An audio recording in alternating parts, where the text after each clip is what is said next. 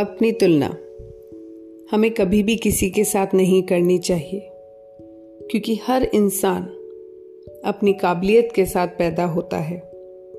हर इंसान में अलग खूबियाँ होती हैं। बस ज़रूरत है उनको पहचानने की, उनको तराशने की।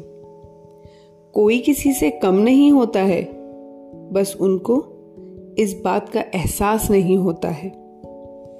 हर इंसान को अपनी काबिलियत पर शक रहता है, जब तक वो खुद उसका अनुभव ना ले ले। इसीलिए अपना बहुमूल्य समय अपने आप को दूसरों से तुलना करने में मत ज़ाया करो, बल्कि उठो और अपने सपनों को पूरा करने के लिए कदम बढ़ाओ।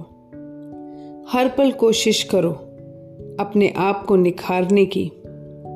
और बुलंदियों की ऊंचाइयों तक पहुँचने की।